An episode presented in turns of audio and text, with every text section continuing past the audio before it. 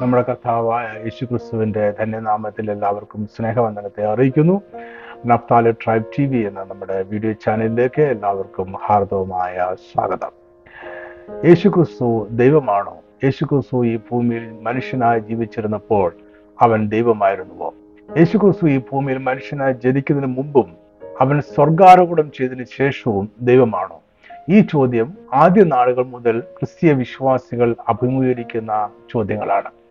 വേദപുസ്തകത്തിൽ എവിടെയും ഞാൻ ദൈവമാണ് എന്നോ ഞാൻ ദൈവമല്ല എന്നോ അതേ വാക്കുകൾ തന്നെ ഉപയോഗിച്ച് യേശു പറയുന്നതായിട്ട് രേഖപ്പെടുത്തിയിട്ടില്ല. എന്നാൽ ഇത് യേശു ദൈവമല്ല എന്നതിന്റെ തെളിവല്ല.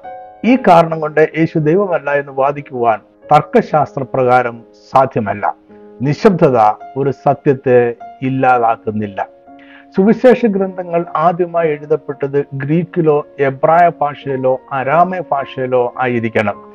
എന്നാൽ യേശുക്രിസ്തു സംസാരിച്ചത് ഗലീലയിലെ സാധാരണക്കാരുടെ ഭാഷയായിരുന്ന അരാമ്യ ഭാഷയിലായിരുന്നു. അതായത് യേശു പറഞ്ഞ അതേ വാക്കുകൾ അതേ രീതിയിൽ രേഖപ്പെടുത്തിയിരിക്കുന്ന കൃതികൾ ഇന്ന് നമുക്ക് ലഭ്യമല്ല. യേശുവിന്റെ വാക്കുകൾ എബ്രായ ഭാഷയിലേക്കോ ഗ്രീക്ക് ഭാഷയിലേക്കോ പരിഭാഷപ്പെടുത്തിയാണ് സുവിശേഷങ്ങളിൽ രേഖപ്പെടുത്തിയിരിക്കുന്നത്. അതിനാൽ തന്നെ അന്നത്തെ അരാമ ഭാഷയിലെ വാക്കുകളുടെ കൃത്യത ഭാഷാ ശൈലി കൊണ്ടുള്ള ആശയവിനിമയം നാട്ടുഭാഷാ പ്രയോഗങ്ങൾ എന്നിവ പരിഭാഷകളിൽ കൃത്യമായിട്ടുണ്ടോ എന്ന് സംശയമാണ്. ഈ സാഹചര്യത്തിൽ യേശു പറഞ്ഞ വാക്കുകൾ ഇന്ന് നമുക്ക് ലഭ്യമായിരിക്കുന്ന മൂല്യകൃതികളിൽ വായിക്കുക എന്നതാണ് അത് മനസ്സിലാക്കുവാനുള്ള ഒരു മാർഗം. യേശു ഒരു പ്രവൃത്തി ചെയ്തപ്പോൾ അത് കണ്ടുകൊണ്ടിരുന്നവർ അല്ലെങ്കിൽ യേശു ഒരു കാര്യം പറഞ്ഞപ്പോൾ അത് കേട്ടവർ അവന്റെ പ്രവൃത്തികളും വാക്കുകളും എങ്ങനെ മനസ്സിലാക്കി എന്നതിലൂടെ നമുക്ക് കൃത്യമായ ആശയം സംഗ്രഹിക്കുവാനായിട്ട് അല്ലെങ്കിൽ ഗ്രഹിക്കുവാനായിട്ട് കഴിയും. യേശുവിന്റെ പ്രവൃത്തികൾക്കും വാക്കുകൾക്കുമുള്ള മറ്റുള്ളവരുടെ മറുപടി പ്രതികരണം അവർ അതിനുശേഷം എന്ത് ചെയ്തു എന്നിവ ആശയങ്ങളെ പുനഃസൃഷ്ടിക്കുവാൻ നമ്മളെ സഹായിക്കും. ഇതിന് നല്ലൊരു ഉദാഹരണമാണ് യോഹനൻ പത്തിന്റെ മുപ്പത്. ഇവിടെ യേശു പറഞ്ഞത് ഇങ്ങനെയാണ് ഞാനും പിതാവും ഒന്നാകുന്നു. ഒന്നാകുന്നു എന്നതിന് യേശു ഉപയോഗിച്ചിരിക്കുന്നത് ഹൈസ് എന്ന ഗ്രീക്ക് വാക്കാണ്. ഈ ഗ്രീക്ക് പദത്തിന്റെ അർത്ഥം ഒന്ന് എന്ന സംഖ്യയാണ്. ഒന്ന് എന്ന സംഖ്യ ഉപയോഗിച്ചതിലൂടെ യേശു പറഞ്ഞത് പിതാവായ ദൈവവും പുത്രനും ഒന്നാണ് എന്നും പിതാവ് പുത്രനും പുത്രൻ പിതാവുമാണ് എന്നുമാണ്. യേശുവിന്റെ വാക്കുകളോടുള്ള കേൾവിക്കാരായ യഹൂദ മത പണ്ഡിതന്മാരുടെ പ്രതികരണം ഈ ആശയത്തെ കൂടുതൽ ഉറപ്പിക്കുന്നുണ്ട്. യേശു ദൈവമാണ് എന്ന് അവൻ പ്രഖ്യാപിക്കുമായിരുന്നു എന്നാണ് അവർ മനസ്സിലാക്കിയത്. അതിനാൽ യേശു ഈ വാചകം പറഞ്ഞു കഴിഞ്ഞ ഉടനെ അത് കേട്ടുകൊണ്ടിരുന്ന യഹൂദന്മാർ അവനെ കല്ലെറിഞ്ഞു കൊല്ലുവാൻ ശ്രമിച്ചു. അതിന്റെ കാരണം അവർ പറഞ്ഞത് ഇങ്ങനെയാണ്. യോഹനൻ പത്തിന്റെ മുപ്പത്തി മൂന്ന് യഹൂദന്മാർ അവനോട് നല്ല പ്രവൃത്തി നിമിത്തമല്ല ദൈവദൂഷണം നിമിത്തവും നീ മനുഷ്യനായിരിക്കെ.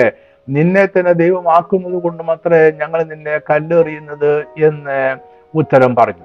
ഞാനും പിതാവ് ഒന്നാകുന്നു എന്ന് യേശുവിന്റെ പ്രസ്താവന കേട്ട യഹൂദന്മാർ അവൻ മനുഷ്യനായിരിക്കെ അവനെ തന്നെ ദൈവമാക്കി എന്നാണ് മനസ്സിലാക്കിയത്. അവർ മനസ്സിലാക്കിയ തെറ്റാണ് എന്നോ യേശു ഉദ്ദേശിച്ചത് അങ്ങനെയല്ല എന്നോ യേശു പറഞ്ഞില്ല. എന്ന് മാത്രമല്ല അവൻ പറഞ്ഞത് ഒന്നുകൂടെ വ്യക്തമാക്കി ആവർത്തിച്ച് പറഞ്ഞു. യോഹനൻ പത്തിന്റെ മുപ്പത്തിയേഴ് മുപ്പത്തിയെട്ട് വാക്യങ്ങൾ. ഞാൻ എന്റെ പിതാവിന്റെ പ്രവൃത്തി ചെയ്യുന്നില്ലെങ്കിൽ എന്നെ വിശ്വസിക്കണ്ട. ചെയ്യുന്നുവെങ്കിലോ എന്നെ വിശ്വസിക്കാതിരുന്നാലും പിതാവ് എന്നിലും ഞാൻ പിതാവിലും എന്ന് നിങ്ങൾ ഗ്രഹിച്ച് അറിയേണ്ടതിന് പ്രവൃത്തിയെ വിശ്വസിപ്പീൻ. ഈ വിശദീകരണത്തിലും യേശു പറയുന്നത് പിതാവ് എന്നിലും ഞാൻ പിതാവിലും എന്ന് നിങ്ങൾ ഗ്രഹിച്ച് അറിയണം എന്നാണ്. ഞാനും പിതാവ് ഒന്നാകുന്നു. പിതാവ് എന്നിലും ഞാൻ പിതാവിലും എന്നീ വാക്കുകൾ അവൻ ദൈവമാണ് എന്ന് വ്യക്തമായ വാദമാണ്. ഇതിനുശേഷം യഹൂദന്മാർ അവനെ പിന്നെയും പിടിപ്പാൻ നോക്കി എന്ന് മുപ്പത്തി ഒമ്പതാം വാക്യത്തിൽ നമ്മളെ വായിക്കുന്നു. യേശുവിനെ ക്രൂശിക്കുവാനായി റോമൻ ഭരണാധികാരിയുടെ പക്കൽ ഏൽപ്പിച്ചപ്പോഴും യഹൂദന്മാരുടെ കുറ്റാരോപണം യേശു ദൈവമാണ് എന്ന് അവകാശപ്പെട്ടു എന്നതായിരുന്നു. യോഹനാൻ പത്തൊമ്പതിന്റെ ഏഴ് യഹൂദന്മാർ അവനോട് അല്ലെങ്കിൽ പിലാത്തോസിനോട് ഞങ്ങൾക്ക് ഒരു ന്യായപ്രമാണമുണ്ട്. അവൻ തന്നെത്താൻ ദൈവപുത്രനാക്കിയത് കൊണ്ട് ആ ന്യായപ്രമാണ പ്രകാരം അവൻ മരിക്കേണ്ടതാകുന്നു എന്ന് ഉത്തരം പറഞ്ഞു. പഴയ നിയമത്തിൽ ദൈവത്തെക്കുറിച്ച് പറയുന്ന വാക്യങ്ങൾ പുതിയ നിയമത്തിൽ യേശു ക്രിസ്തുവിനെ കുറിച്ച് പറയുവാനായിട്ട് ഉദ്ധരിക്കുന്നുണ്ട്. ഇത് പുതിയ നിയമ എഴുത്തുകാർ പഴയ നിയമത്തിലെ ദൈവം തന്നെയാണ് യേശു ക്രിസ്തു എന്ന് വിശ്വസിച്ചിരുന്നു എന്നതിന്റെ തെളിവാണ്. യശയാവ് നാൽപ്പത്തിനാലിന്റെ ആറ്. ഇസ്രായേലിന്റെ രാജാവായ യഹോവ അവന്റെ വീണ്ടെടുപ്പുകാരനായ സൈന്യങ്ങളുടെ യഹോവ ഇപ്രകാരം അരളി ചെയ്യുന്നു. ഞാൻ ആദ്യനും അന്ത്യനും ആകുന്നു. ഞാനല്ലാതെ ഒരു ദൈവവും ഇല്ല. വെളിപ്പാടൊന്നിന്റെ പതിനേഴ്. അവനെ കണ്ടിട്ട് ഞാൻ മരിച്ചവനെ പോലെ അവന്റെ കാൽക്കൽ വീണു. അവൻ വലങ്കയെ മേൽ വെച്ചു. ഭയപ്പെടേണ്ട. ഞാൻ ആദ്യനും അന്ത്യനും ജീവനുള്ളവനും ആകുന്നു. യേശുവിന്റെ ശിഷ്യന്മാർ യേശുവിനെ ദൈവമായി മനസ്സിലാക്കി വിശ്വസിച്ചിരുന്നു. യേശു കുറിച്ച് ഉയർത്തിരുന്നതിന്റെ ശേഷം ശിഷ്യന്മാർക്ക് പ്രത്യക്ഷനായ യേശുവിനെ തോമസ് ദൈവം എന്ന് വിളിക്കുന്നത് അതിനുള്ള തെളിവാണ്.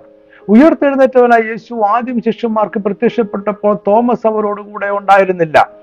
ശിഷ്യന്മാർ യേശുവിനെ കണ്ടു എന്ന് തോമസിനെ അറിയിച്ചുവെങ്കിലും തോമസ് അത് വിശ്വസിക്കുവാൻ തയ്യാറായില്ല. എട്ട് ദിവസം കഴിഞ്ഞ ശേഷം യേശു വീണ്ടും ശിഷ്യന്മാർക്ക് പ്രത്യക്ഷനായി. അപ്പോൾ തോമസ് അവരോട് കൂടെ ഉണ്ടായിരുന്നു. യേശുവിനെ നേരിൽ കണ്ട തോമസിന്റെ പ്രതികരണമാണ് യോഹന്നാൻ ഇരുപതിന്റെ ഇരുപത്തി എട്ടാമത്തെ വാക്യം. തോമസ് അവനോട് എന്റെ കർത്താവും എന്റെ ദൈവവുമായുള്ളവേ എന്ന് ഉത്തരം പറഞ്ഞു. ഇവിടെ ദൈവവും എന്നതിന് ഗ്രീക്കിൽ തെയോസ് എന്ന വാക്കാണ് ഉപയോഗിച്ചിരിക്കുന്നത്. ദൈവം എന്ന വാക്ക് വൃദ്ധ എടുക്കുവാൻ പാടില്ല എന്നായിരുന്നു യഹൂദ പ്രമാണം. ദൈവം എന്ന വാക്ക് ദൈവത്തെ വിശുദ്ധിയോടെയും ബഹുമാനത്തോടെയും സംബോധന ചെയ്യുവാൻ മാത്രമേ യഹൂദന്മാർ ഉപയോഗിക്കാറുണ്ടായിരുന്നുള്ളൂ.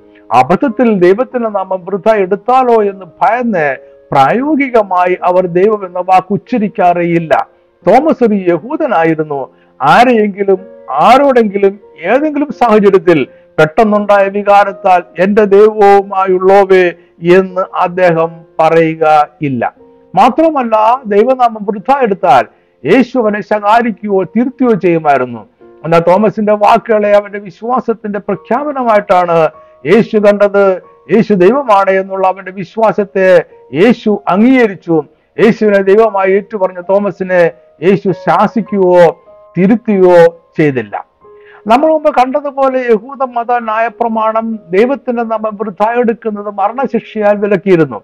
അവർ ഒരു മനുഷ്യനെ ദൈവമെന്ന് വിളിക്കുകയോ ആരാധിക്കുകയോ ചെയ്യുകയില്ല എന്നാൽ പല അവസരത്തിലും മറ്റുള്ളവർ യേശുവിനെ നമസ്കരിക്കുകയും യേശു ആരാധന സ്വീകരിക്കുകയും ചെയ്തിട്ടുണ്ട്. യേശു ദൈവമല്ലായിരുന്നുവെങ്കിൽ മറ്റുള്ളവർ യേശുവിനെ ആരാധിക്കുകയോ അവൻ ആരാധന സ്വീകരിക്കുകയോ ചെയ്യുകയില്ലായിരുന്നു. മത്തായ രണ്ടിന്റെ പതിനൊന്ന് കിഴക്ക് നിന്ന് വന്ന വിദ്വാൻമാർ ആ വീട്ടിൽ ചെന്നു. യേശുവിനെ അമ്മയായ മറിയോടുകൂടെ കണ്ടു. വീണു. അവനെ നമസ്കരിച്ചു. നിക്ഷേപ പാത്രങ്ങളെ തുറന്നു. അവന് പൊന്നും കുന്തുരുക്കവും മൂരും കാഴ്ചവെച്ചു. മത്തായി ഇരുപത്തിയെട്ടിന്റെ ഒമ്പത്. എന്നാൽ യേശു അവരെ യേശുവിന്റെ കളർ വിട്ട് തിരികെ പോകുന്ന സ്ത്രീകൾ അവരിൽ മർത്തലക്കാരത്തി മറിയയും മറ്റേ മറിയയും ഉണ്ടായിരുന്നു. അപ്പൊ യേശു അവരെ എതിരേറ്റു. നിങ്ങൾക്ക് വന്ദനം എന്ന് പറഞ്ഞു. അവർ അടുത്ത് അവന്റെ കാൽ പിടിച്ച് അവനെ നമസ്കരിച്ചു. ഈ രണ്ട് വാക്യങ്ങളും നമസ്കരിച്ചു എന്നതിന്റെ ഗ്രീക്ക് പദം പ്രാസ്കുനയോ എന്നാണ്. ഇതിന്റെ അർത്ഥം ആരാധിക്കുക എന്നാണ്. ഇനി യേശുവിന്റെ ദൈവികത്വത്തെ കുറിച്ചുള്ള പൗലോസിന്റെ കാഴ്ചപ്പാട് എന്തായിരുന്നു എന്ന് നോക്കാം. തീത്തോസ് രണ്ടിന്റെ പന്ത്രണ്ട് പതിമൂന്ന് വാക്യങ്ങൾ.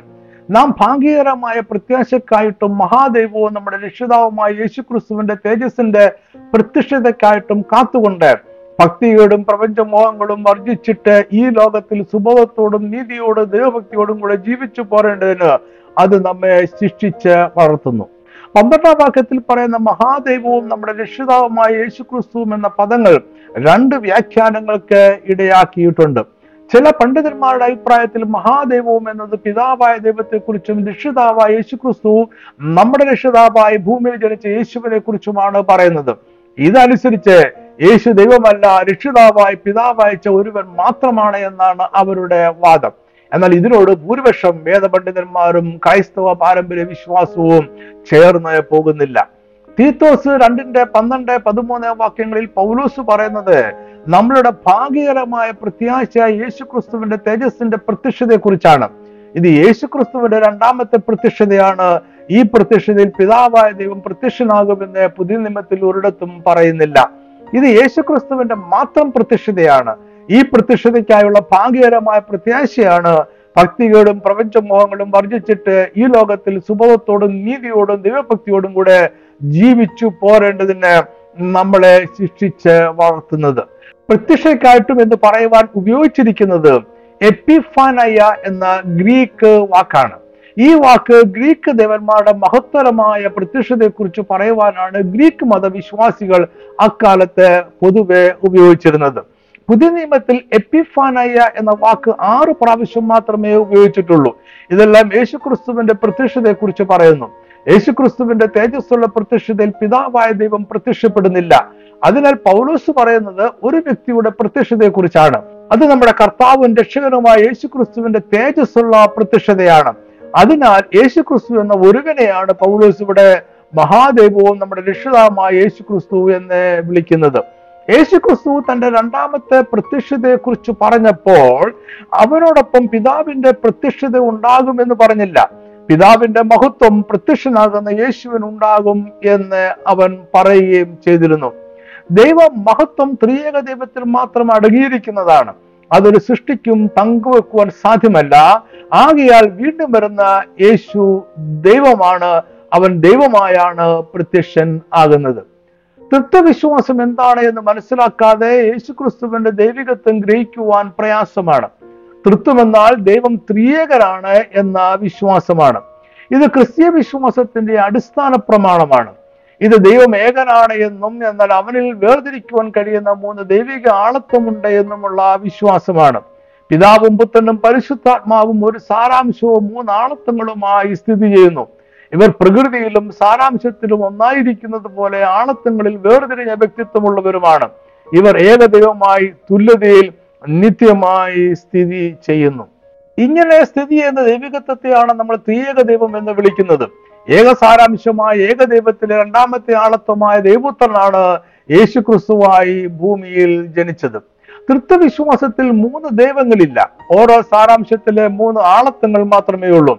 അതിനാൽ പിതാവ് ദൈവമാണ് പുത്രൻ ദൈവമാണ് പരിശുദ്ധാത്മാവ് ദൈവമാണ്. എന്നാൽ പിതാവ് പുത്രൻ പരിശുദ്ധാത്മാവ് എന്നിവർ ആളത്വങ്ങളിൽ വ്യത്യസ്തർ അല്ലെങ്കിൽ വേർതിരിഞ്ഞവർ ആണ്.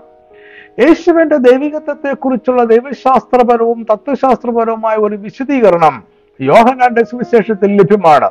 യോഹനാൻ സുവിശേഷം ആരംഭിക്കുന്നത് നിത്യതയിലുള്ള യേശുവിന്റെ ദൈവികത്വത്തെ കുറിച്ച് പറഞ്ഞുകൊണ്ടാണ്.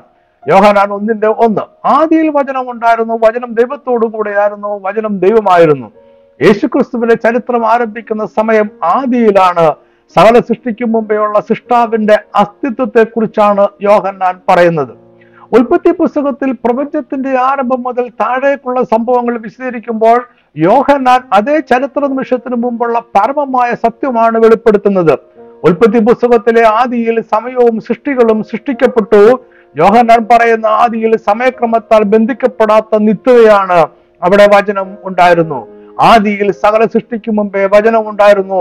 വചനം സൃഷ്ടിക്കപ്പെട്ടതല്ല വചനം ഉണ്ടായിരുന്നു. വചനം ആരംഭമല്ല ആരംഭത്തിന് മുമ്പുള്ള പരമമായ സത്യമാണ്. വചനം ഇല്ലാതിരുന്ന ഒരു കാലവും അവസ്ഥയും ഉണ്ടായിട്ടില്ല. വചനം ദൈവമായിരുന്നു അവൻ നിത്യമായി ഉണ്ടായിരുന്നു. ഫിലിപ്പിയ രണ്ടിന്റെ ആറ് മുതൽ എട്ട് വരെയുള്ള വാക്യങ്ങളിൽ പൗലോസി യേശുവിന്റെ മനുഷ്യാവതാരത്തെ കുറിച്ചാണ് പറയുന്നത്. എങ്ങനെയാണ് ദൈവത്തിന്റെ സാരാംശമായിരുന്ന ദൈവപുത്രൻ മനുഷ്യനായി തീർന്നത്?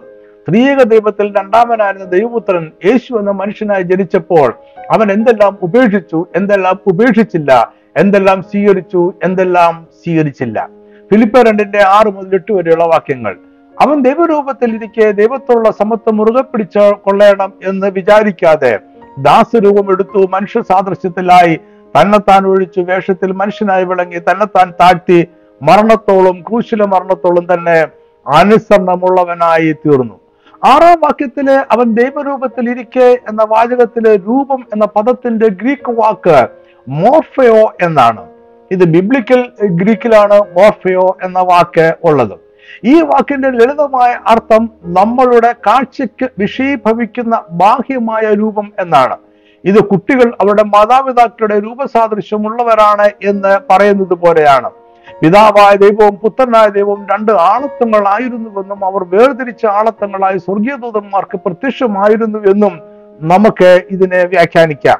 ഇത് ദൈവത്തോടുള്ള തുല്യതയെയും സമാനതയും കാണിക്കുന്നു. മോർഫയോ ഒരുവന്റെ യഥാർത്ഥ അകമയുള്ള സാരാംശത്തിന്റെ ബാഹ്യമായ ആവിഷ്കരണമാണ്. അതവന്റെ അകമയുള്ള വ്യക്തിത്വത്തിന്റെ രൂപമാണ്. അതിൽ അവനെ തിരിച്ചറിയുവാൻ സഹായിക്കുന്ന മാറ്റമില്ലാത്ത ഒരു ഘടകം ഉണ്ട്.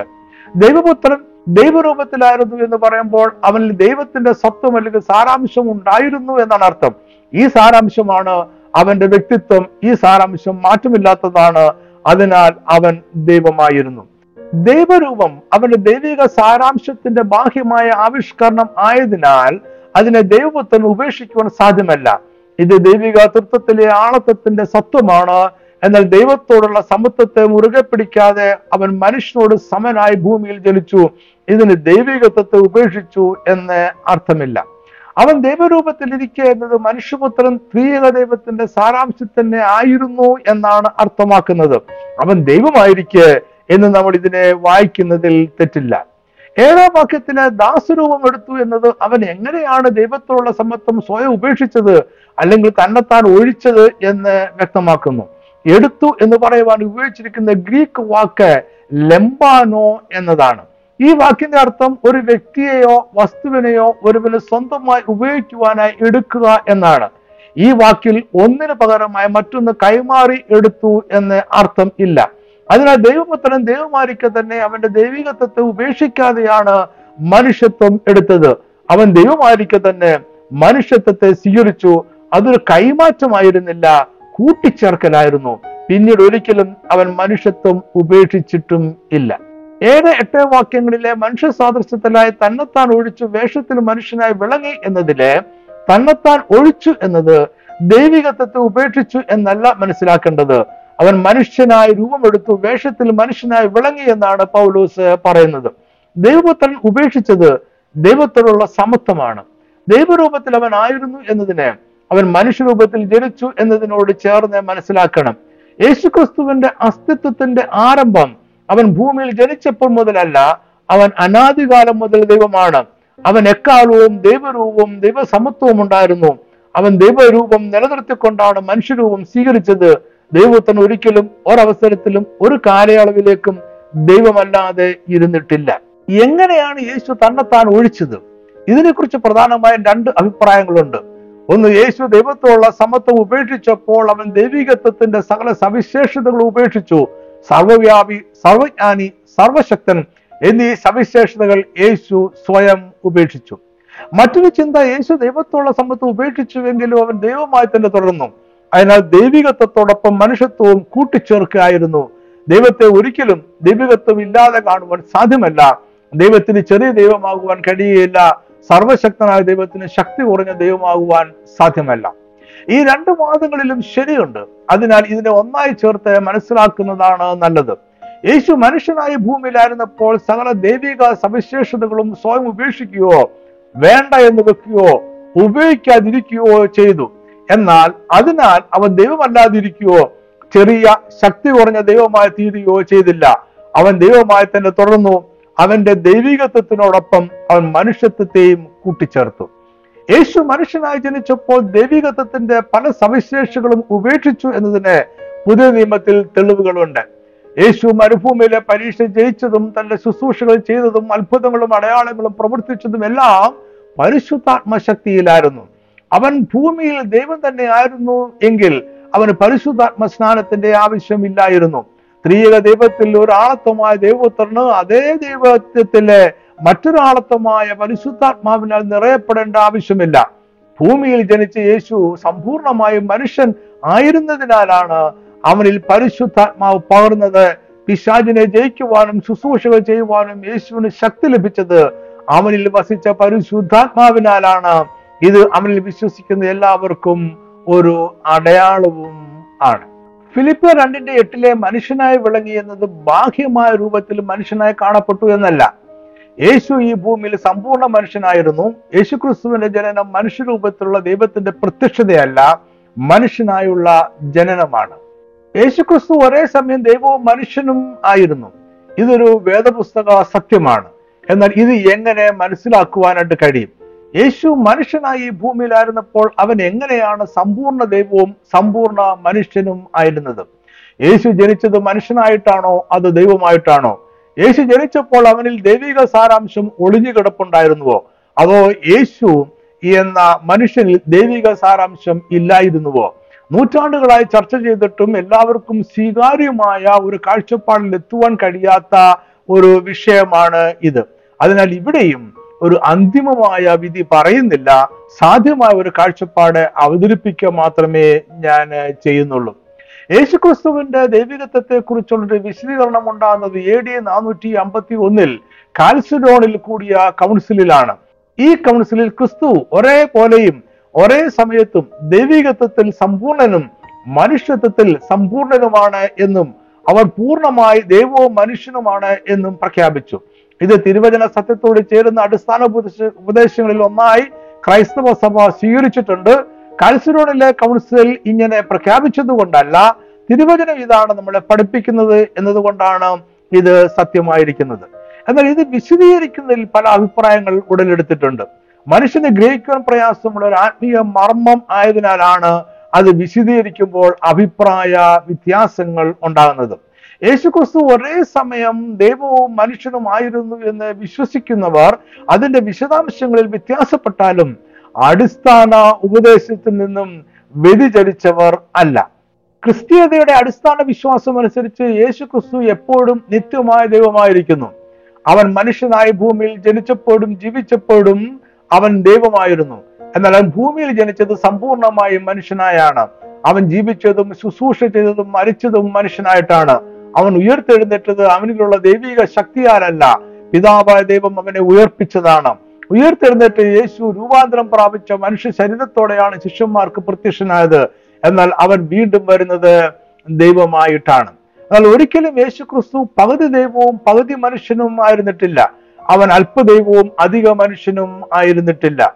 അവൻ അല്പമനുഷ്യനും അധിക ദൈവവും ആയിരുന്നിട്ടില്ല. നിത്യമായി സ്ഥിതി ചെയ്യുന്ന പാപരഹിതമായ ദൈവിക സത്വത്തോടെ പാപമൊഴികെയുള്ള മനുഷ്യ ശരീരം കൂടെ പുത്രനായ ദൈവം സ്വീകരിച്ചു. ഇതാണ് അവന്റെ മനുഷ്യാവതാരം. ഇത് ദൈവികത്വത്തെ ഉപേക്ഷിച്ച് മനുഷ്യത്വത്തെ സ്വീകരിച്ചതല്ല ദൈവികത്വത്തോട് മനുഷ്യത്വത്തെ കൂട്ടിച്ചേർത്തത് ആണ്. കാൽസിഡോണിലെ കൗൺസിലിൽ പ്രഖ്യാപിച്ച ഒരു പ്രത്യേക ഉപദേശത്തെ ആസ്പദമാക്കി നമുക്ക് വിഷയം പഠിക്കാം. കാൽസിഡോണിലെ കൗൺസിലിന്റെ പ്രഖ്യാപനങ്ങളിൽ പ്രധാനമായത് യേശു ദൈവവും മനുഷ്യനും ഒരേ സമയം ഒരു വ്യക്തിയിൽ ആയിരിക്കുന്നു എന്നതാണ്. യേശുവിന്റെ മനുഷ്യാവതാരത്തിലും അവൻ ഭൂമിയിൽ ദൈവവും മനുഷ്യനുമായിരുന്നു. അതിനാൽ കൗൺസിലിൽ തന്നെ യേശുവിന്റെ അമ്മ മറിയ ദൈവമാതാവ് ആണ് എന്ന പ്രഖ്യാപനമുണ്ടായി.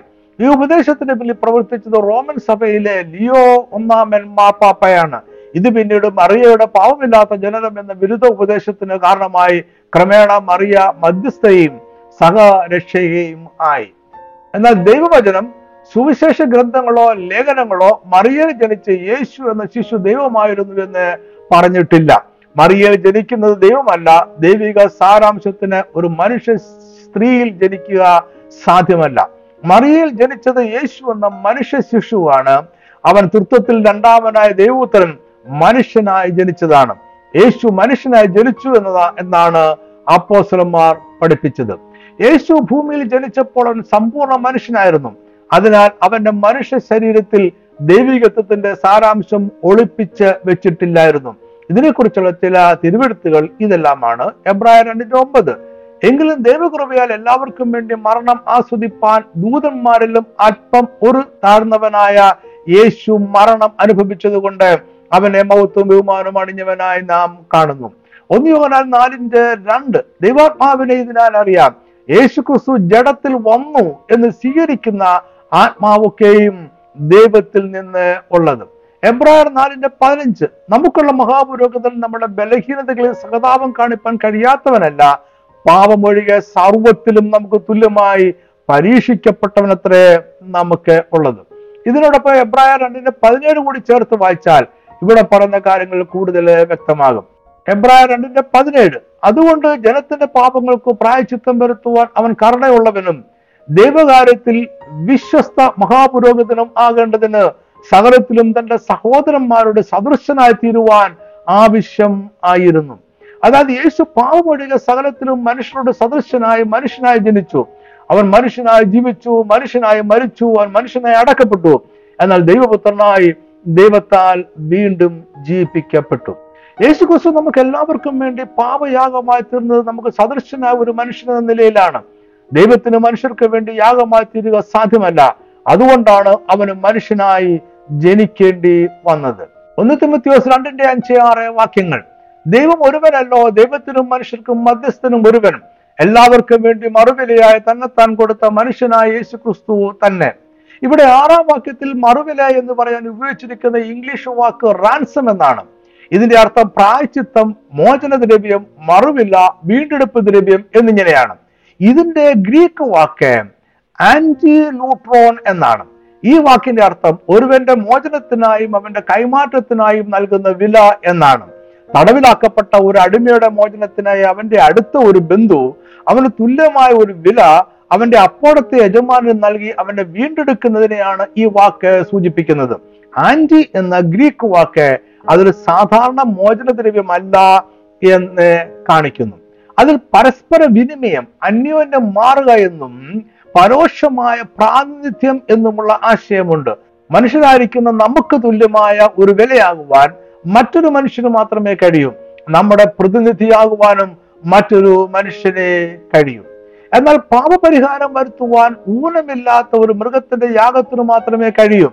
ഇത് രണ്ടും ഒരുവരിൽ ഒത്തുവരേണ്ടതിനാണ്. ദൈവപുത്രനായ യേശു പാവൊഴിക സകലത്തിലും മനുഷ്യർക്ക് തുല്യനായി ജനിച്ച് ക്രൂശിൽ യാഗമായി തീർന്നത്.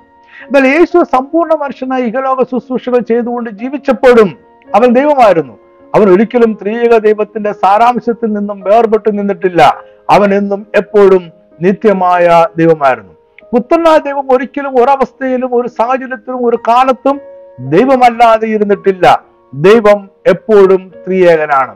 അവന്റെ സാരാംശത്തിൽ മൂന്ന് ആണത്വങ്ങളുണ്ട് അതിലൊന്നാണ് പുത്രനായ ദൈവം. പുത്രൻ എപ്പോഴെങ്കിലും ദൈവമല്ലാതെ ഇരുന്നാൽ അപ്പോൾ ത്രിയേക ദൈവം എന്ന ദൈവികത്വം അപൂർണമായി തീരും. ദൈവികത്വം ഒരിക്കലും അപൂർണമായി സ്ഥിതി ചെയ്യാത്തതിനാൽ പുത്രന് ഒരിക്കലും ദൈവമല്ലാതെ ഇരിക്കുവാൻ സാധ്യമല്ല. ഇതുപോലെ തന്നെ ഒരിക്കലും മനുഷ്യ ശരീരം സ്വീകരിച്ച യേശു പിന്നീട് ഒരിക്കലും മനുഷ്യനല്ലാതിരുന്നിട്ടില്ല. അവൻ ഭൂമിയിൽ മനുഷ്യനായി ജനിച്ചതിന് ശേഷം എപ്പോഴും ദൈവവും മനുഷ്യനുമായിരിക്കുന്നു. ഇതാണ് യേശു എന്ന ദൈവ മനുഷ്യനെ കുറിച്ചുള്ള ആത്മീയ മർമ്മം. എന്നാൽ അവൻ ഭൂമിയിലായിരിക്കുമ്പോൾ തന്നെ അവന്റെ ദൈവിക അധികാരം ഉപയോഗിച്ച രണ്ട് സന്ദർഭങ്ങളുണ്ട്. ഒന്ന് പാപങ്ങൾ മോചിച്ചു കൊടുക്കുക എന്നതും മറ്റൊന്ന് ശബത്തിന് പുനർവ്യാഖ്യാനം ചെയ്യുക എന്നതുമായിരുന്നു. ഈ രണ്ട് കാര്യങ്ങളും ദൈവത്തിന് മാത്രം ചെയ്യുവാൻ കഴിയുന്ന മനുഷ്യർക്ക് ചെയ്യുവാൻ കഴിയാത്ത കാര്യങ്ങൾ ആയിരുന്നു. യേശു തന്റെ ദൈവിക അധികാരം ഉപയോഗിച്ച് രണ്ട് കാര്യങ്ങൾ നിർവഹിച്ചു. ഇത് അവൻ ഭൂമിയിൽ മനുഷ്യനായിരുന്നപ്പോഴും അവൻ തൃത്വത്തിൽ ദൈവമായിരുന്നു എന്നതിന്റെ തെളിവാണ്. മർക്കോസ് രണ്ടിന്റെ അഞ്ച് യേശു അവരുടെ വിശ്വാസം കണ്ടിട്ട് പക്ഷപാതക്കാരനോട് മകനെ നിന്റെ പാപങ്ങൾ മോഹിച്ചു തന്നിരിക്കുന്നു എന്ന് പറഞ്ഞു. മറ്റൊരവസരത്തിൽ യേശുവിന്റെ കാൽക്കൽ പരിമള തൈലം പൂശിയ പാപിയായ ഒരു സ്ത്രീയുടെ പാപത്തെ യേശു മോചിച്ചു കൊടുത്തു. ലൂക്കോസ് ഏഴിന്റെ നാൽപ്പത്തെട്ട് പിന്നെ അവൻ അവളോട് നിന്റെ പാപങ്ങൾ മോചിച്ചു തന്നിരിക്കുന്നു എന്ന് പറഞ്ഞു. മത്തായി പന്ത്രണ്ട് ലൂക്കോസ് രണ്ട് ലൂക്കോസ് ആറിലും യേശു ശബത്ത് ദിവസത്തെ കുറിച്ചുള്ള ദൈവിക കൽപ്പനയെ പുനർവ്യാഖ്യാനം ചെയ്യുന്നുണ്ട്. അതിനുള്ള അധികാരം അവനുണ്ട് എന്നും യേശു അവകാശപ്പെട്ടു. ശബത്ത് ആചരണം ദൈവം നേരിട്ട് നൽകിയ കൽപ്പനയാണ്. അതിനെ പുനർവ്യാഖ്യാനം ചെയ്യുവാനോ മാറ്റുവാനോ ഉള്ള അധികാരം ദൈവത്തിന് മാത്രമേ ഉള്ളൂ. ഈ അധികാരമാണ് യേശു ഉപയോഗിച്ചത്. മത്തായി പന്ത്രണ്ടിന്റെ എട്ട് മനുഷ്യപുത്രനോ ശവത്തിന് കർത്താവാകുന്നു. അതായത് യേശുവാണ് ശബത്ത് ദിവസത്തെ അപ്രകാരം ആയിരിക്കുവാനായി കൽപ്പിച്ചത്. അവൻ ശബത്തിന്റെ സൃഷ്ടാവാണ്. അവൻ ശബത്ത് ദിവസത്തിന്റെ മേലും അതിന്റെ ആചാരത്തിന്റെ മേലും അധികാരമുള്ള ദൈവമാണ്. അവൻ അതിനെ തിരുത്തുവാനും നീക്കിക്കളയുവാനും നിവർത്തിക്കുവാനും അധികാരം ഉണ്ട്. രണ്ട് വാക്കുകളുടെ കൂടി അർത്ഥം മനസ്സിലാക്കിക്കൊണ്ട് നമുക്ക് ഈ പഠനം അവസാനിപ്പിക്കാം. ഒന്നാമത്തെ പദം ആദ്യജാതൻ എന്നതാണ്. യേശുക്രിസ്തു ആദ്യജാതനാണ് എന്ന് പറഞ്ഞാൽ സകല സൃഷ്ടിക്കും മീതെ ഉള്ളവൻ എന്നാണ് അർത്ഥം. ഇത് അവന്റെ അവകാശത്തെയും അധികാരത്തെയുമാണ് കാണിക്കുന്നത്. ആദ്യജാതൻ എന്നത് യേശുക്രിസ്തുവും സൃഷ്ടികളും തമ്മിലുള്ള ബന്ധമാണ്. കൊലോസർ ഒന്നിന്റെ പതിനഞ്ച് പതിനാറ് വാക്യങ്ങൾ. അവൻ അദൃശ്യനായ ദൈവത്തിന്റെ പ്രതിമയും സർവസൃഷ്ടിക്കും ആദിജാതനമാകുന്നു. സ്വർഗത്തിലുള്ളതും ഭൂമിയിലുള്ളതും ദൃശ്യമായതും അദൃശ്യമായതും സിംഹാസനങ്ങളാകട്ടെ കർത്തൃത്വങ്ങളാകട്ടെ വാഴ്ചകളാകട്ടെ അധികാരങ്ങളാകട്ടെ സകലവും അവൻ മുഖാന്തരം സൃഷ്ടിക്കപ്പെട്ടു. അവൻ മുഖാന്തരവും അവനായിട്ടും സകലവും സൃഷ്ടിക്കപ്പെട്ടിരിക്കുന്നു. പതിനഞ്ചാം വാക്യത്തിൽ യേശുവിനെ ആദ്യജാതൻ എന്ന് വിളിക്കുന്നു. അത് എന്തുകൊണ്ടാണ് എന്ന് പതിനാറാം വാക്യത്തിൽ വിശദീകരിക്കുന്നുണ്ട്. സകലവും അവൻ മുഖാന്തരവും അവനായിട്ടും സൃഷ്ടിക്കപ്പെട്ടു. അതിനാൽ സകല സൃഷ്ടിക്ക് മുമ്പേ അവൻ ഉണ്ടായിരുന്നു. ഈ അർത്ഥത്തിലാണ് യേശു ക്രിസ്തുവിനെ ആദ്യജാതൻ എന്ന് വിളിക്കുന്നത്. യേശു ഒന്നാമത്തെ സൃഷ്ടിയല്ല അവൻ സൃഷ്ടിക്കപ്പെട്ടവനല്ല അവൻ സകല സൃഷ്ടിയുടെയും മുഖാന്തരം ആണ്. യേശു ക്രിസ്തുവിനെ കുറിച്ച് പറയുന്ന മറ്റൊരു വാക്കാണ് ജനിപ്പിക്കപ്പെട്ടവൻ എന്നത്. ഇതിന്റെ ഇംഗ്ലീഷിലുള്ള പദം ബിഗോട്ടൻ എന്നാണ്. യോഹനാന്റെ സുവിശേഷം മൂന്നിന്റെ പതിനാറിൽ ഏകജാതനായ പുത്രനിൽ എന്ന് ഇംഗ്ലീഷിൽ പറയുന്നത് ഹിസ് ഓൺലി ബിഗോട്ടൻ സൺ എന്നാണ്. ഇംഗ്ലീഷിലുള്ള ഈ പദം വലിയ ആശയക്കുഴപ്പത്തിന് ഇടയാക്കിയിട്ടുണ്ട്. യോഹനാൻ മൂന്നിന്റെ പതിനാറ് തന്റെ ഏകജാതനായ പുത്രനെ വിശ്വസിക്കുന്ന ഏവനും നശിച്ചു പോകാതെ നിത്യജീവൻ പ്രാപിക്കേണ്ട ദൈവം അവനെ നൽകുവാൻ തക്കവണ്ണം ലോകത്തെ സ്നേഹിച്ചു. ഏകജാതനായ എന്ന വാക്കിന്റെ ഗ്രീക്ക് പദം മൊനാഗനേസ് എന്നാണ്. ഈ വാക്ക് രണ്ട് പദങ്ങളുടെ സംയുക്തമാണ്. മോണോസ് എന്ന പദത്തിന്റെ അർത്ഥം ഏകം അതുമാത്രം എന്നിങ്ങനെയാണ്. കെനോസ് എന്ന പദത്തിന്റെ അർത്ഥം അതേ വംശത്തിലുള്ളത് അതേ തരത്തിലുള്ളത് എന്നാണ്. ഈ രണ്ട് പദങ്ങൾ സംയുക്തമാകുമ്പോൾ നമുക്ക് മൊനാഗനേസ് എന്ന വാക്ക് കിട്ടുന്നു. ഈ സംയുക്തത്തിന്റെ അർത്ഥം അതേ തരത്തിലുള്ള ഒരേ ഒരുവൻ അതുല്യൻ എന്നിങ്ങനെയാണ്. ഇതാണ് യേശു ഏകജാതനായ പുത്രൻ ആണ് എന്നതിന്റെ അർത്ഥം. യേശു നിത്യനല്ല എന്നോ അവൻ ദൈവത്തിന്റെ ഒരു സൃഷ്ടിയാണ് എന്നോ ഈ വാക്കിന് അർത്ഥമില്ല. പുത്രൻ പിതാവിന്റെ അതേ തരത്തിലുള്ള ആളത്വമാണ് എന്ന് മാത്രമേ ഇതിന് അർത്ഥമുള്ളൂ. ഇത് പുത്രൻ ദൈവമാണ് എന്ന പ്രഖ്യാപനമാണ് ഏകജാതൻ എന്നത് പിതാവും പുത്രനും തമ്മിലുള്ള വിഭജിക്കപ്പെടാത്ത ബന്ധത്തെ കാണിക്കുന്നു. ഈ പഠനം ഇവിടെ അവസാനിപ്പിക്കട്ടെ. യേശു ദൈവമാണോ എന്ന ചോദ്യത്തിനുള്ള തിരുവചന പ്രകാരമുള്ള ഒരു വിശദീകരണം കണ്ടെത്തുവാൻ നമ്മളെ ശ്രമിക്കുകയായിരുന്നു. ഇത് നിങ്ങൾക്ക് അനുഗ്രഹമായിരുന്നു എന്ന് വിശ്വസിച്ചുകൊണ്ട് ഞാൻ ഇവിടെ നിർത്തുന്നു. ദൈവം നിങ്ങളെല്ലാവരെയും സമൃദ്ധമായിട്ട് അനുഗ്രഹിക്കട്ടെ. ആമേൻ.